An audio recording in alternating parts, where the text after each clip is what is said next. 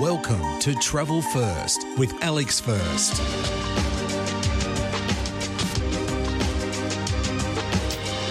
Bordering Sweden, Norway, and Russia, the Nordic country of Finland has a population of more than 5.5 million. It was inhabited when the last ice age ended. That's approximately 9000 BCE.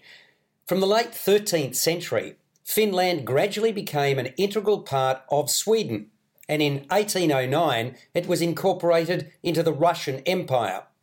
Nearly a century later, in 1906, Finland became the first European state to grant all adult citizens the right to vote and the right to run for public office.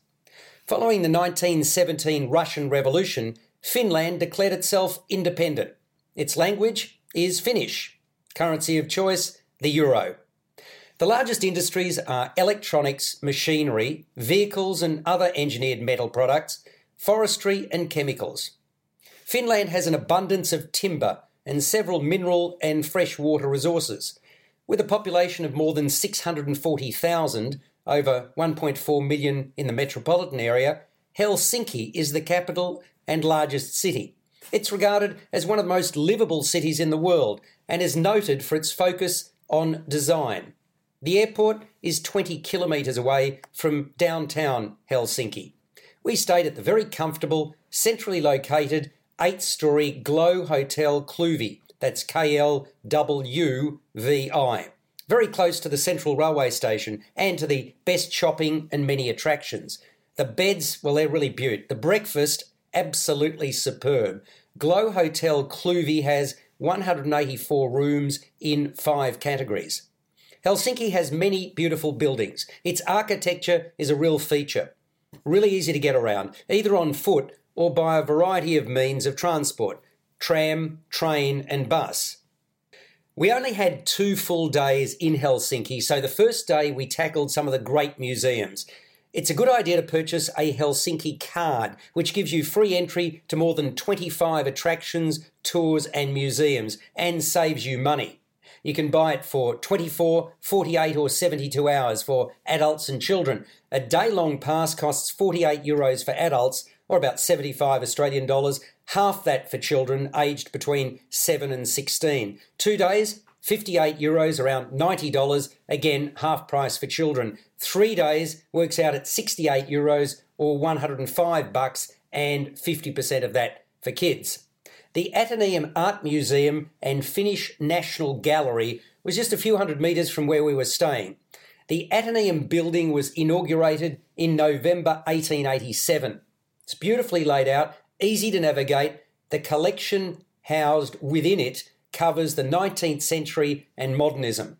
We love the style of many Finnish masters, and there were also many international names on show, including works from Vincent van Gogh, Paul Gauguin, Paul Cézanne, Auguste Rodin, Edvard Munch, David Hockney, Andy Warhol, it just goes on. Then we were in for another treat when we stepped inside the Museum of Contemporary Art Kiasma, K I A S M A, just a short walk away from the previous museum. Kiasma is the leading museum of contemporary art in the Nordic region and a part of the Finnish National Gallery. Exhibiting over three floors, two exhibits in particular took our breath away. On the top level, there was an extraordinarily evocative multimedia piece from a Bangkok born artist in his early 20s. His name, Korakrit Arunanondchai. He currently works in New York and Bangkok. In recent years, he's displayed his work in New York, Paris, Berlin, and Beijing, among other places. We spent 45 minutes in one room alone. We were that taken by what's called history in a room filled with people with funny names. Yep, that's the name of the exhibit. A floor below was a work by Finnish born Pekka and Teija Isorättyä. They're in their mid to late 30s. The work Nature Mort, a modern reinterpretation of the 1896 painting called The Garden of Death by Finnish painter Hugo Simberg. This one contains flowers and surgical instruments. The piece comes to life as patrons walk past it. Quite mesmerising and intriguing. I really liked it. Then it was off to the Design Museum, a place that's a showcase for the history, evolution, and present state of design.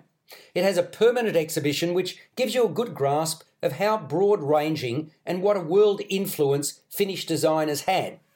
And a couple of temporary exhibits, one of which is called California Dreaming and reveals how Californian design has impacted many aspects of our lives, everything from political posters to portable technology. There are more than 200 objects, from surfboards to Apple products. The other temporary exhibition we saw was of the winner of a major Finnish design prize last year, 2017. Clothing designer Anna Ruohonen won that one, and she's had a long and successful career in both Finland and France. With all that culture behind us, it was time to relax and luxuriate in one of Finland's favourite pastimes the sauna. They may only have five and a half million people in the country, but there are more than 3 million saunas. I kid you not. You see, Finns see the sauna as a place to relax physically and mentally with friends and family. So a sauna is not a luxury, rather a necessity, and you can join in the pleasure. Loyly is a rather special public establishment, L O Y L Y. Modern design, onus on wood, situated by the sea that consists of saunas and a restaurant with views of the city and the ocean. Part of the entry fee includes a towel, locker, access to showers, and even a bathing suit if you don't have one. We tried two saunas, one the conventional and the other a smoke sauna. Now, they encouraged us to take a dip in the icy cold ocean in between trips to the sauna, which many patrons did. I got as far as my legs twice. Bracing, I believe that's the word I should be using at this point. Those who did go in all the way said it heightened the pleasure of the saunas. I loved it anyway. Very social activity, and I easily whiled away a couple of hours. Once again, the place is called Loyly, L O Y L Y, and you can find out more by going to loylyhelsinki.fi, F for Fred, I for Igloo. Loylyhelsinki.fi helsinki.fi.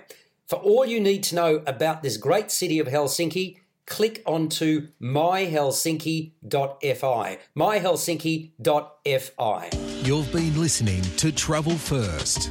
For more, like us on Facebook and follow us on Twitter. Subscribe to the full podcast at Audioboom, Stitcher, and iTunes, or your favourite podcast distributor. This has been another quality podcast production from Bytes.com.